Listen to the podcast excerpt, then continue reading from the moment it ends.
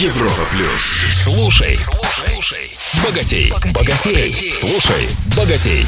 Привет всем! С вами Роман Рогашоков, специалист по управлению личными деньгами. И сегодня мы рассмотрим вопрос, как не быть уволенным в кризис. Есть такая профессия на работе сидеть. Мы с партнером по бизнесу людей такой профессии пренебрежительно называем манагерами. Знаете, никакой ответственности, желания работать на результат и вообще желания работать. Таких на самом деле много. Я нашел в свое время в интернете очень прикольную картинку. А, сидит кот с огромными выпученными шарами напротив семи бутылей с водой и внизу подпись «Сынок, оставь коту побольше воды». То есть сынок-то формально задачу выполнил, но то, что кот физически не сможет открутить крышку и выпить воду, он как бы об этом не подумал. Вот таких манагеров увольняют в первую очередь. Чтобы вас не уволили, я бы на вашем месте дал больше ценности за те же самые деньги, которые вы сейчас зарабатываете. Как это сделать?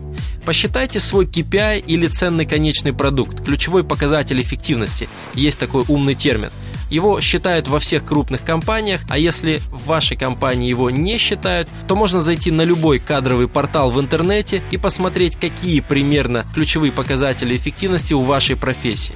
Это результат вашей работы в цифрах. То есть, знаете, если захотеть, даже у уборщицы можно посчитать количество квадратных метров, которые она вымывает, и уровень блеска пола, которого она добивается.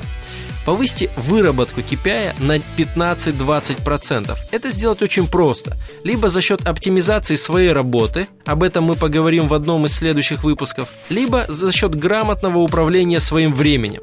Денег за повышение выработки пока не просите. Это ваш антикризисный вклад в благополучие компании. И если вас захотят уволить или понизить зарплату, субъективно, то вы в разговоре с шефом переведете его субъективизм в цифры – с цифрами сложно спорить. Конечно, гарантий от увольнения никто не дает.